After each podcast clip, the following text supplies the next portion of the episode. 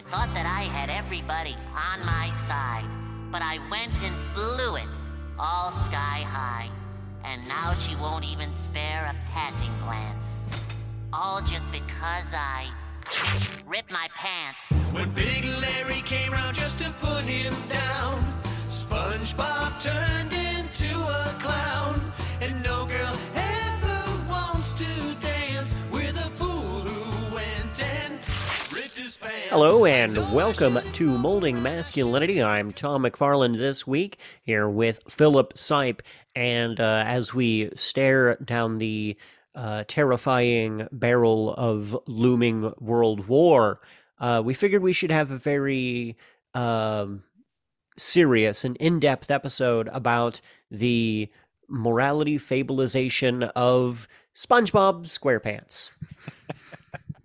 Yeah, so my kids have been cycling through some, you know, various cartoons. They tend to engage like all of the at least kind of Western culture has tended to recently, of like doing the binge watching bit. And so they tend to binge watch a show, and currently they're on Rugrats and SpongeBob as things. So I've gotten to re-experience some of the classic old SpongeBob episodes that still have almost word for word in my mind from my childhood. And it was interesting. The particular episode we're going to talk about today, the ripped pants episode, jumped out at me as one that would be worth talking about. I think there's an interesting aspect of wrestling with masculinity and, you know, sort of dealing with elements of toxic masculinity and elements of positive masculinity and perception and all that stuff, that I was like, we should talk about this. And so here we are.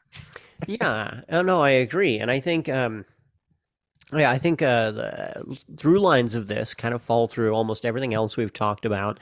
A big one of them is kind of the kind of perceptions that lead men down these kind of incel routes. These perceptions often that relate especially to this idea that like women are only attracted in a very specific type of man who is has a very specific set of interests. And now this is something that I think might be a unique takeaway that I actually had to this episode, is that I kind of see this whole episode as a discussion of interests. It's, and it's something that really rings to me coming from like a small town community. My own perception of this, my own like experience of this. So in the episode, SpongeBob is invited by a very large, obviously masculine character, perceptively masculine character, I should say. But anyways, he's invited to like go lift weights, and it's the character and then his sort of love interest. I don't know if that's really the right way to it's the squirrel. I am bad at remembering the names. Sandy. Yes, Sandy. I haven't watched these cartoons since I was a kid. This one I rewatched today. But, well, that's actually a lie. Me and my wife have watched these before. But anyways, to my point. Yeah, so he's invited to this like weightlifting thing, and it's not SpongeBob's thing. It's not SpongeBob's interest. It's not his skill set. It's not something he's capable of doing. And he immediately feels lesser, like the problem is him. He has to compete. He has to be as good as this guy who is clearly, this isn't his skill set, this isn't his knowledge base, this is this thing he has practiced for a very long time. And the whole episode is basically, in my perception, SpongeBob dealing with that in less than ideal ways. Yeah, for sure. I think that there's a lot to talk about here. And I'll preface this with, like, I think we're both fully aware that we are taking a 9-minute children's cartoon episode very seriously here for a moment. But, you know, if you'll grant us the benefit of the doubt here, that I think there's actually an interesting thing. There's some interesting things to take away from this, in that, watching it feels like, yeah, no, I get it. I get the through line here. It feels like has a very compelling feel to it. And I think like examining that in some detail might, you know, draw out some interesting things. So like, continuing on from what you just said, like, I think it's really interesting that from the very beginning, you know, the show, like prior to even being invited to lift weights, like I think one thing I really focused on in watching this is that everything in the episode is intentionally put in and animated by a team of writers and animators. So like they don't put stuff in there unless they feel like it adds something to the episode. So prior to being invited to lift weights, they have a whole scene where he's just on the beach with Sandy and he's telling funny jokes, like doing funny things with sand and making puns and, you know, and doing impressions of people that they both know. And she's cracking up, you know, they have a very good relationship where, you know, he is very funny. She finds it very funny and she's laughing a lot. And, you know, she has this other interest of liking to lift weights. And so they go and do that thing with Larry because Sandy wants to. And it's, I think from the very beginning, so the show sets up like showing you like, hey, look, SpongeBob's got stuff that he's good at. And then they go do a thing that he's not. And he's clearly embarrassed by that, intimidated by that. He feels this need to be strong, to be masculine, I would say, in this way. But I think at the very beginning of this weightlifting section, the show goes out of its way to show that the problem is SpongeBob perception in two particular ways. One is that when he lifts the initial stick that he lifts and is like, hey, look, I did it. You know, like he's not embarrassed until the crowd gives him a muted reaction. So there was never a sense in his mind of like this is, you know, embarrassing until he didn't stack up. But specifically, it's interesting that at the end of the episode, like there's some language about like, you know, like, oh, like Larry's putting SpongeBob down when that doesn't actually happen. And Larry's not the only strong person there lifting weights. Sandy, the girl, is also very strong as Larry, perhaps stronger, based on what we see in the episode. But SpongeBob still walks away feeling inferior in some way. And I think it's really interesting that like that seems to really demonstrate like this, the problem is with his perception. He feels like insufficient as a man, you know, not by Larry specifically, despite the fact that like Sandy is debatably stronger. She's a girl. And he was fine with it up until the crowd didn't cheer him on. Yeah, 100%. And I mean, his primary concern is Sandy's perception of him. And she has already very much expressed that she is not like that. That's not a thing that matters to her. What matters to her is that she finds him funny and she appreciates that and likes that about him. And that is something that I think like, that core element and that hang up is something that I think leads a lot of men down a kind of a bad path. I'm getting a hang up about if I want other people to be attracted in me, I have to have very specific skill sets and things that I'm good at. The things that I'm actually have skill sets, interests in, things that I'm good at, those don't matter. I have to have these predetermined set of masculine ones. And so earlier I mentioned that like from a rural area, a lot of this rings to me. One of the elements of that is that I feel like a lot of this kind of gets highlighted and magnified in rural areas, specifically with the type of culture where I grew up, where like especially for boys, growing up in high school, you had a very limited selection of interest put before you that were like socially allowed. You were either into agriculture, you were into cows, or you were into sports, most predominantly football, maybe basketball. And the same thing went for girls. Girls had a very limited set of interests. And then this is going to get into more of the episode further on, is once you selected your interest that was deemed attractive to whoever you were trying to attract and appropriate to what your gender was, you were expected to hold to that interest forever. That one thing is your personality now. Your personality is never allowed to deviate from it. And it creates this situation where, like, in small towns, like, I'm 32 years old, and, you know, if I look up anybody I went to school with, most likely they have the exact same personality that they had in high school. And that's not healthy. That's not good for yourself. And it's not a thing that tends to lead you to be attractive, or it just makes you tough for other people to relate to because it's unhealthy. I mean, anything you do yourself that is unhealthy for yourself it tends to become a social problem, right? And yeah. That is where SpongeBob immediately hyperfixates on. So then he rips his pants. He's trying to lift the weights. He rips his pants. Everybody laughs at him, and he hyperfixates on that and is like, okay, my thing is comedy. I have to make everyone laugh. They laugh at me ripping my pants. My entire personality now is me ripping my pants. Yeah, well, and it's really interesting, too, because there's a little bit of that, right? There's almost a moment where he doesn't fall into that again. Like, he walks off, is very embarrassed, thinks everyone's laughing at him. And then someone's like, dude, you're hilarious. And he's like, brightens up, like, oh, everyone thinks I did this on purpose. You know, there's this sort of sense of like, oh, I'm funny. That's right. I can be a funny man.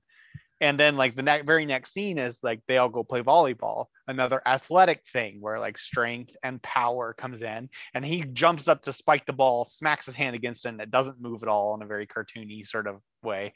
And, you know, he's very deeply embarrassed. The animators even take the time to animate him looking around at everyone, at the crowd, and, like, you know, having that moment of like, oh no, I've embarrassed myself again in front of the crowd. And now everyone thinks I'm weak. And he at that moment goes, like, has this, like, look on his face, like, ah, I remember what I need to do in this scenario. I need to rip my pants and make everyone laugh. And he does it. Of course, everyone cracks up. And it's the funny thing that he does. And, but, like, his initial instinct is to use it as a cover for his perceived failure to hold up to a different ideal that he thinks he should be able to be doing. He should be able to be a strong man that can spike the volleyball. When he can't, he's like, oh wait, I'm the ripped pants guy, remember? You know, like, don't think of me as a failure. This is my shtick. You know, it's a cover. Which I unfortunately feel like is probably a much too close to home, easy thing for a group of comedy writers to write about, because so often in comedy, and, you know, like, the class clown thing is something that, like, you know, and even in the field of education, we got to know that the kid who's being a class clown probably has other deeper issues that they're going through, because it's a shield. It's something you put up. It's a defensive mechanism. Tell jokes, make everybody laugh at you, and then they're not going to pay attention to the thing that you don't want them to pay attention to. Right. Yeah. And so, like, it's really interesting that, you know, that initially it's like, he makes it so much of his personality as a cover for his failures, but then he sort of gets wrapped up in this, like, broader attention of, like, everyone thinking he's so funny, and then begins to, like, overdo it. And it's interesting because initially this is motivated by an attempt to save face with his relationship with Sandy. And another thing the animators go out of their way to show is there's a scene where they go to get ice cream and he makes a ripped pants joke, and Sandy is still laughing. Sandy thinks it's hilarious and she's cracking up. The ice cream guy is like, oh, okay, yeah, this again. We're getting, like, they go out of their way to show a moment where most people are getting tired of it, but Sandy still thinks it's funny. She is still likes it, but he is so disconnected at this point. Like, this to me is, like, a very intentional message. It's really showing that he is so disconnected from reality and what's really going on and what he really cares about, because he's been swept away in the ideal and covering for and insecurity and all the stuff that, like, he sees as these broad, big picture things, that he doesn't even see that the people closest to him, the people that he actually cares about at the end of the day, the people that his song at the end was actually about, were still very happy with him way long after everyone else is already tired of it. And like, there are other examples of this that we'll get into as we keep going through the episode, but like, I really think that there's a very intentional showing of in the episode here of like them trying to show that like the problem here is that SpongeBob is trying to live up to some sort of masculine ideal of being like strong, tough, athletic, and all this stuff. And he's just not, and it's okay. Like the people that he hangs out with that like him, they like him for the things that he's good at and for the things that he adds to their lives, not for holding up to some ideal that's impressive to a crowd of random people. But yeah, the show repeats this in a couple of different ways, I think, as they go on. But yeah, I agree, and that kind of brings us to the moment that leads to the moment that I think is one of the funniest moments in the episode. But from there he goes there. He's surfing, and correct me if I'm skipping a scene or something. But he's surfing, and then he rips his pants on the surfboard. Nobody is really into it. And then he falls off of the surfboard, almost drowns, sort of drowns, and as much as a sponge can drown in the ocean, and is then revived by a lifeguard. And then when the lifeguard revives him, he makes a ripped pants joke of, "Oh, I need, what do you need? What is it that you need? I need a tailor." And nobody finds that funny at all. Huge flop. And that I think is that's the next scene, the scene that I think is the funniest in the episode. He clarifies that is the first time where he realizes that this shtick isn't working anymore. Nobody's into it. Because he's like in a shed and he's like going through a tick box of like, "This worked, haha, this worked, haha." Drowning. No, don't do the drowning. And it just cracks me up the way they're doing. I actually have something very specific to point out here, because he mentions a couple of things in the episode that he goes through those tick boxes on. Several that were like, okay, yeah, like lifting weights, hilarious. Ripping your pants, playing volleyball, also hilarious. Interestingly, the fourth item is, there's four items on the list. Those are the first two. The fourth item is drowning, that he says no to. The third item, really interestingly, is surfing, which he has in his list as knocks him dead. If you go and watch the episode, when he does the surfing ripped pants joke, the commentators later are like, "There's SpongeBob ripping his pants again," and no one's laughing. They specifically included him having a example in his notes of everyone thinks this is funny. That was very specifically shown as a moment that no one thought it was funny. And it was the only reason that he realized that the drowning one wasn't funny is because Sandy specifically comes up to him and says, "That wasn't funny. You had me worried sick." Yep. That's so intentional, right? Like, there's no way. Like,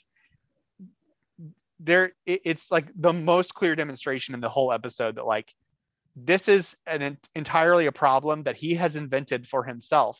If he had just gone, you know what? I don't got to be an athletic guy. That's cool. Like, it doesn't mean I'm less of a man. It doesn't mean I'm less of a person. Like, people still like me. I'm funny. I have other things to bring to the table other than being, big, McLarge, huge. And being okay with that. But instead he gets so wrapped up in covering for this, and then gets wrapped up in the attention and that he gets from covering for it and all that stuff, that he can't even he's completely lost a perception even of people liking the one thing that he's made into his sort of central personality trait. Yes. And yeah, so he finishes the list. He steps outside. What does he do? Obviously, you lean further into the joke when nobody is laughing. You just make the joke harder. It always works better. And he steps outside and rips his pants completely off, and nobody's even around to not enjoy his humor. They've all left and are all going, enjoying themselves, doing better things. Which is especially funny because he says inside the shed, come on, SpongeBob, your public is waiting. Yes. Literally no one is waiting on him. Yeah, it is. I think that moment kind of highlights the self-centeredness he has to that episode, which is also his character. It's the thing. And so, yeah, and then he comes across a bunch of other characters who also feel like massive failures because he, at this point, has decided that he is a massive failure. And this is when he breaks into song, which is the high point of the episode, the song about him ripping his pants, where he reiterates everything that just happened in the episode, and he does an amazing musical number, as SpongeBob always does, because his real talent is as a musician. And Sandy loves it. And Sandy is like, yes, this is fantastic. This is you. Do this. You're good at this. Do the thing. And this is actually where I take problem with the episode, because this is where she just tells him, just be yourself. And I think that's terrible advice. I mean, I think it's good advice, but it's terrible advice. In the same way that if somebody gave you directions on how to get somewhere, and then you were like, but I'm going to need you to show me those directions in the car with me and go through them step by step, you'd say, oh, well, those must have been some terrible directions. That's exactly how the guidance of just be yourself is. It doesn't help anybody. Nobody knows, like, okay, so what do I do? What's the next step? How do I be myself? Yeah, well, so it's kind of interesting in how you take the advice, be true to yourself. There's like a sense in which that is his problem, is that he kept trying to live. He had a perception that he needed to live up to some sort of ideal. But it's also, in a sense, the opposite of his problem, in that he was a little bit... He made something that was true to him too singularly central to his existence. Like he took like, oh, I'm funny, but like very particularly on this one specific joke, and drove it into the ground. So like in a weird way, his biggest failure was when he was being somewhat true to himself and covering for his failure with his humor. But I think that the real problem is that he didn't need to use his humor as a cover. He just needed to use his humor as an aspect of his, unique personality that people like for what he is, not as a like way to hide perceived insufficient athleticism. Mm-hmm. Like it's weird, because like it's like almost there, like and it's not entirely wrong, but it's also like a little bit incomplete. It's like, okay, like it feels a little bit like, hey, be true to yourself, but not that way. Like it's weird. Yeah, no, I agree. And I mean, and I, so now like a personal story for me from this, because I think this is one of those kind of stories that a lot of kids go through in school. And I think that's one of the reasons why this is a very valid, very good, episode for kids, because kids can relate to it pretty heavily. I related to it very heavily as a kid. I went through a number of different very intense phases as a kid, partly because I have problems with hyperfixation. One of those phases was in high school. There's a long, like I've literally written entire essays about how I went, why, and the framework of this, but I was a hip hop artist. I was very into and appropriative of Black culture, and I was initially, this came about when I was living in a city, in a major city, and then I moved back to my small town. And so then I was the only person like this in my small town. It was my shtick for a while. There was a few specific people who were into it. Then those people got very tired of it. And I reached a point pretty much in my junior, senior year of high school where it finally got through my thick head that nobody bought my shtick anymore. They realized that I was trying to cover for something else, for insecurities that I felt, which in this shtick was, when I say that, like, I was very appropriative of Black culture, I talked with a black scent extremely heavily, wore tall tees, sagged my jeans to my knees. It was the early 2000s. It was all about the, like crisp white shoes. I carried like a duffel bag around on my back. Like I was that very stereotypical white kid in a small town, like that small town's rapper kid. And there was issues with that, racial issues, as I've talked about. As I just said, it was very appropriative. It was very problematic. Again, I've written essays about this, and I may link them on the, when I post this, but it was a thing that, yeah, I went through this process of realizing nobody was into it. And then, fuck, how do I change this about myself? Who am I? How do I find, okay, so if I need to be myself and stop being this manufactured facade that I've put up, well, I've been doing this for 5 years. How do I do that? Who is that? How do I achieve that? And that was a lot harder than just like a be yourself. Be yourself didn't guide me in that. And there was specifically in that, there was a fear that if I changed, if I just walked into school the next day, in normal clothes like everybody else wore, with a normal voice like everybody else had, just being myself, I thought people would reject that. People would just freak out because my thing was ripping my pants. If I'm not ripping my pants, I'm not being true to myself. Nobody's going to find me funny anymore, such and so forth. And I think an important lesson there is like, no, people will appreciate when you change as a person, when your personality changes because you're trying to improve yourself and better yourself and be truer to yourself and not mask things and hide things and cover up your insecurities with something that is fictitious. People will embrace that and will accept that, and you will get more friends. Yeah, I got a lot more friends and had a much more vivid social life after I dropped my facades in high school. Yeah, I think, it's a very common sort of thing of, wanting to have sort of wrestling with the contradiction that I think every teenager wrestles with to some degree, of wanting to have, needing to have something that's unique about you so that you're not just an NPC, you want to have that sort of unique spin, but also there's a contradiction in that, like everyone, there's punishment for nonconformity, you go too far off the beaten path, people start, making fun of you. There's criticisms of that, of course. But I think like wrestling with that as a teenager, a lot of times an easy solution or perceived easy solution is, I'm going to take an aesthetic that's popular, as the hip hop aesthetic was particularly in the time period you're talking about.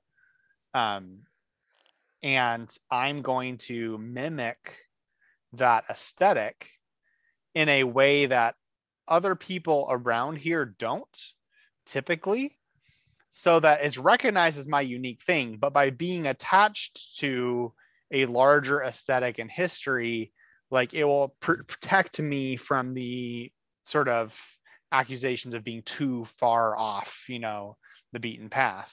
And so you get a bunch of kids who essentially like fall into stereotypes and groups, cliques or whatever, that are all kind of attempting to performatively do this sort of thing of like pulling off a certain sort of personality or aesthetic or whatever, in order to simultaneously conform and stand out.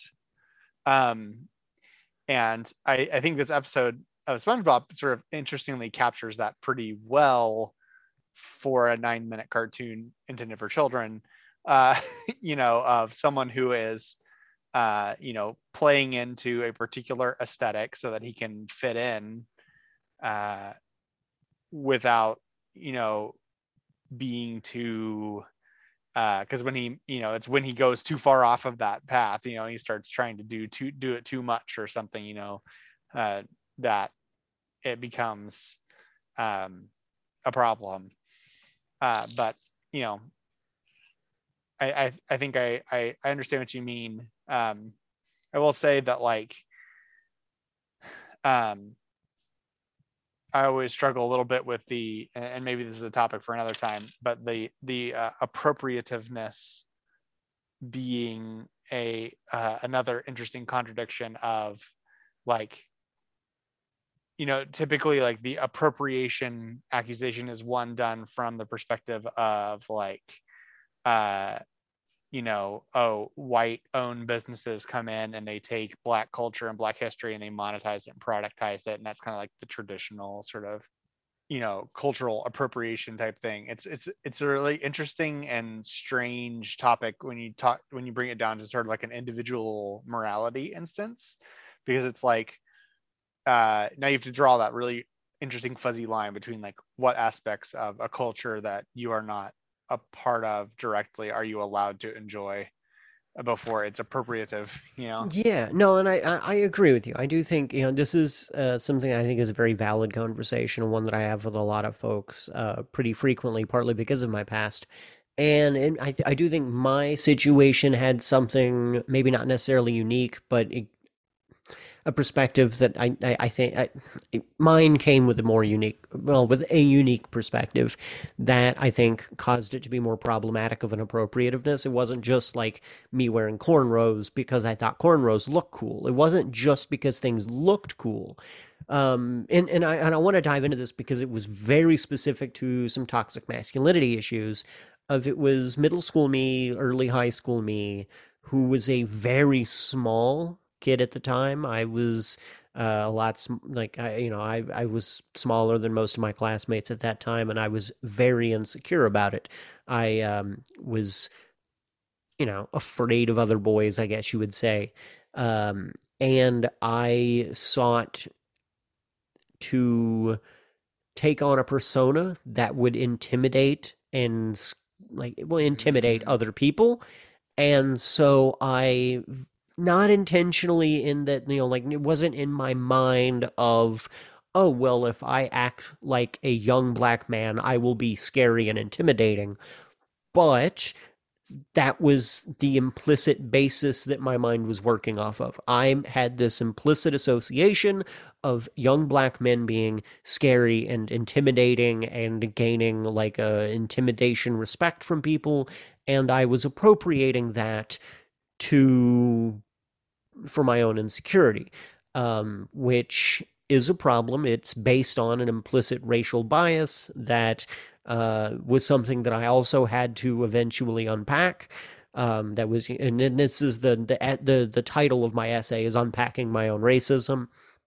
And then that was also wrapped up into some other things and also things that I did later in high school, certain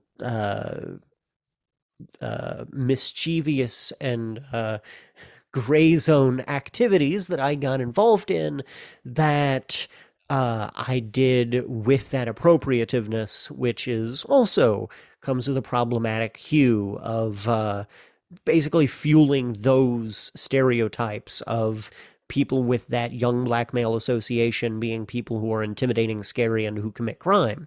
And I think all of that was something that was a part of my own racial implicit biases and stereotypes and view perspectives of the world that I had to unpack and have to continue to unpack.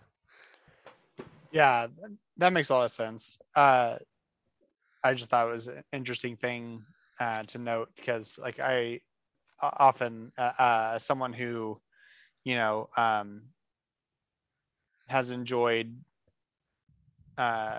you know, music and media and stuff from a variety of cultures, I get I see a lot of, some of the discourse on that kind of stuff gets uncomfortably weird into the state of like if you like, you know, the clothes from this culture and you aren't, you know, like, of that culture, then you're racist or whatever. It gets so, you know, obviously there's bad takes all over Twitter, but you know, I do see that sometimes, and Yeah, and I think that would be a valuable episode for us to have sometime, and it's something that I enjoy diving into, and being somebody from a hip-hop background who had years of recording experience in the hip-hop industry and years of performing experience in the hip-hop industry, it's something I like diving down, and especially also still being an extremely avid hip-hop fan,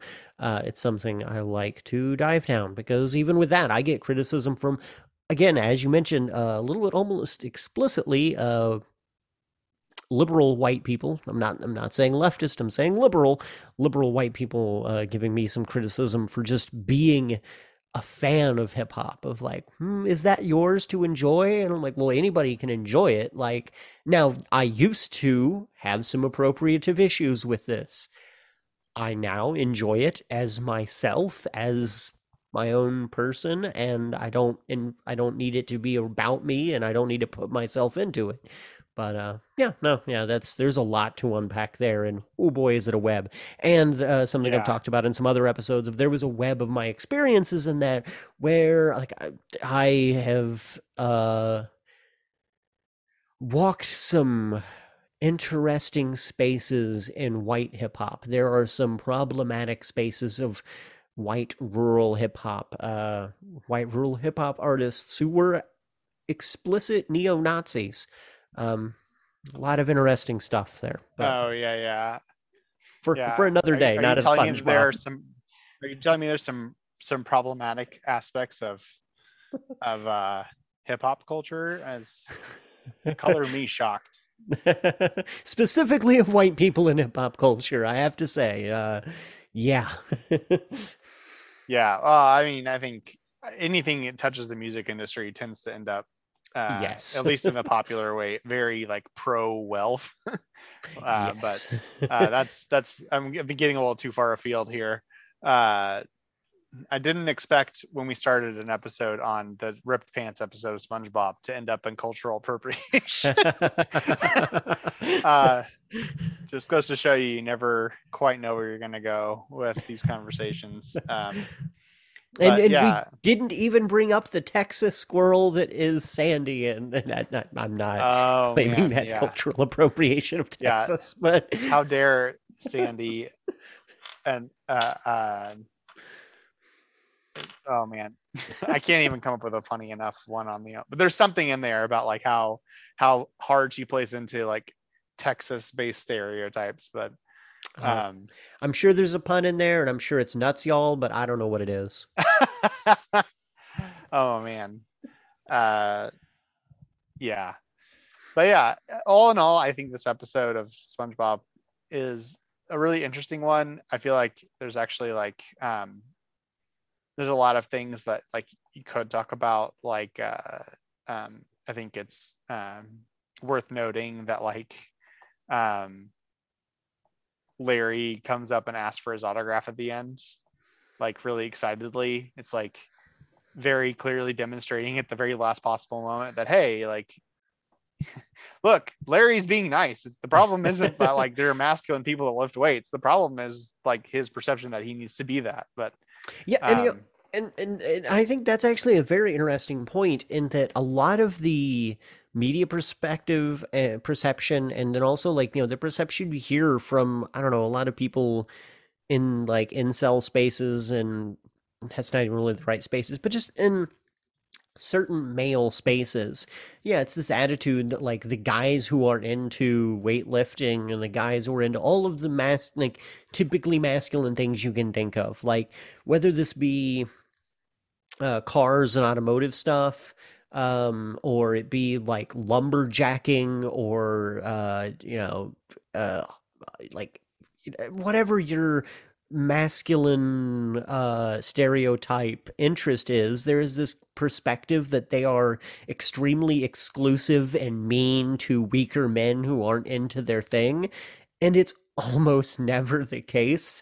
It's, you know, like, I mean, it kind of falls into like the stereotype thing that I have ran into many times in real life, of like the idea of like all the bikers outside the bar look really scary, and I bet they're really mean asshole guys, and then when you talk to them, they're like the most chill, coolest people who absolutely aren't that way.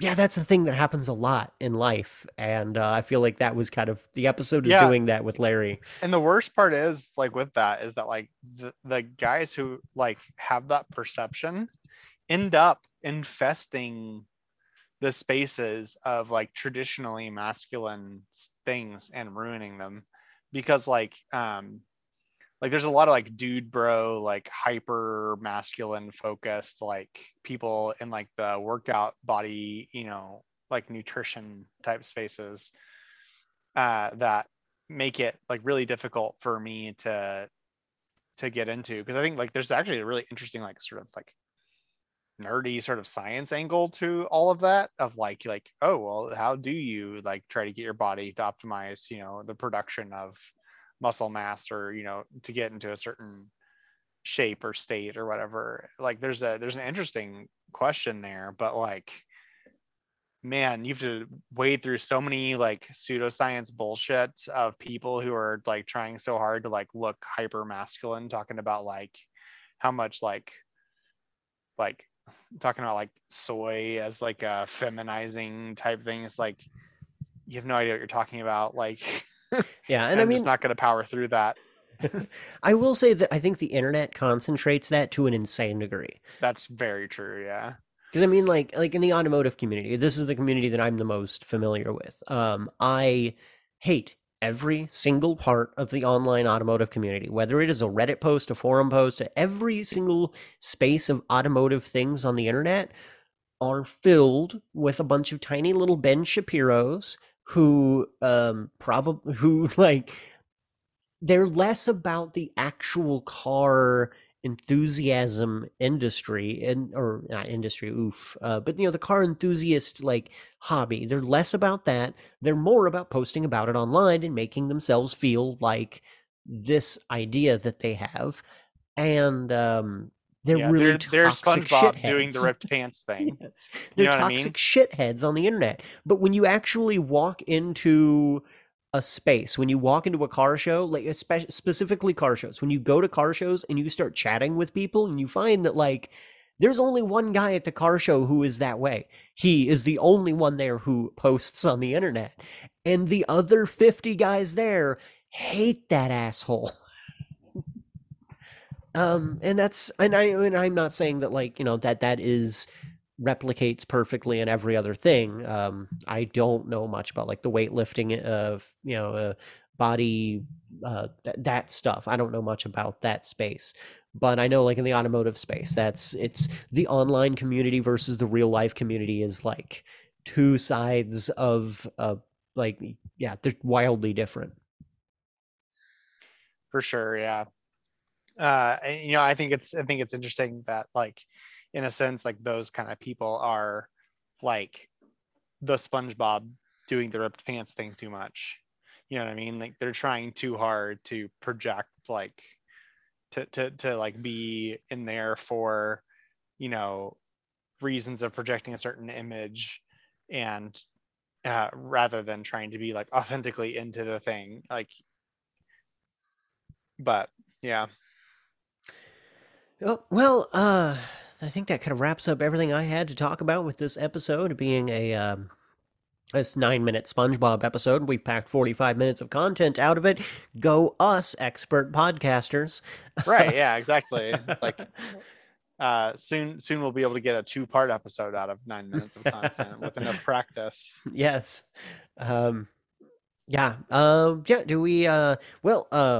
A plug. I'm going to get this posted this week, so this plug will matter. We've got a mutual aid fair coming up here in Norman, Oklahoma.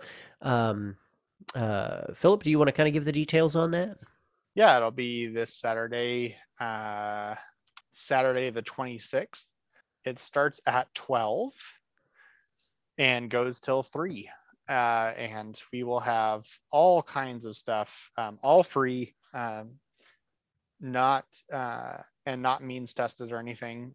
You just show up and get free groceries, hygiene products, clothing, haircuts.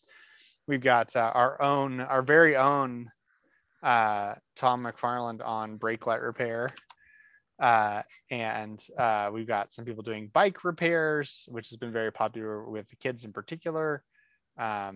we'll have food, there'll be pet food, books, menstrual products, all kinds of absolutely fantastic stuff. We do it once a season, Red Dirt Collective does. And it's been awesome every time. It's a huge, huge big event.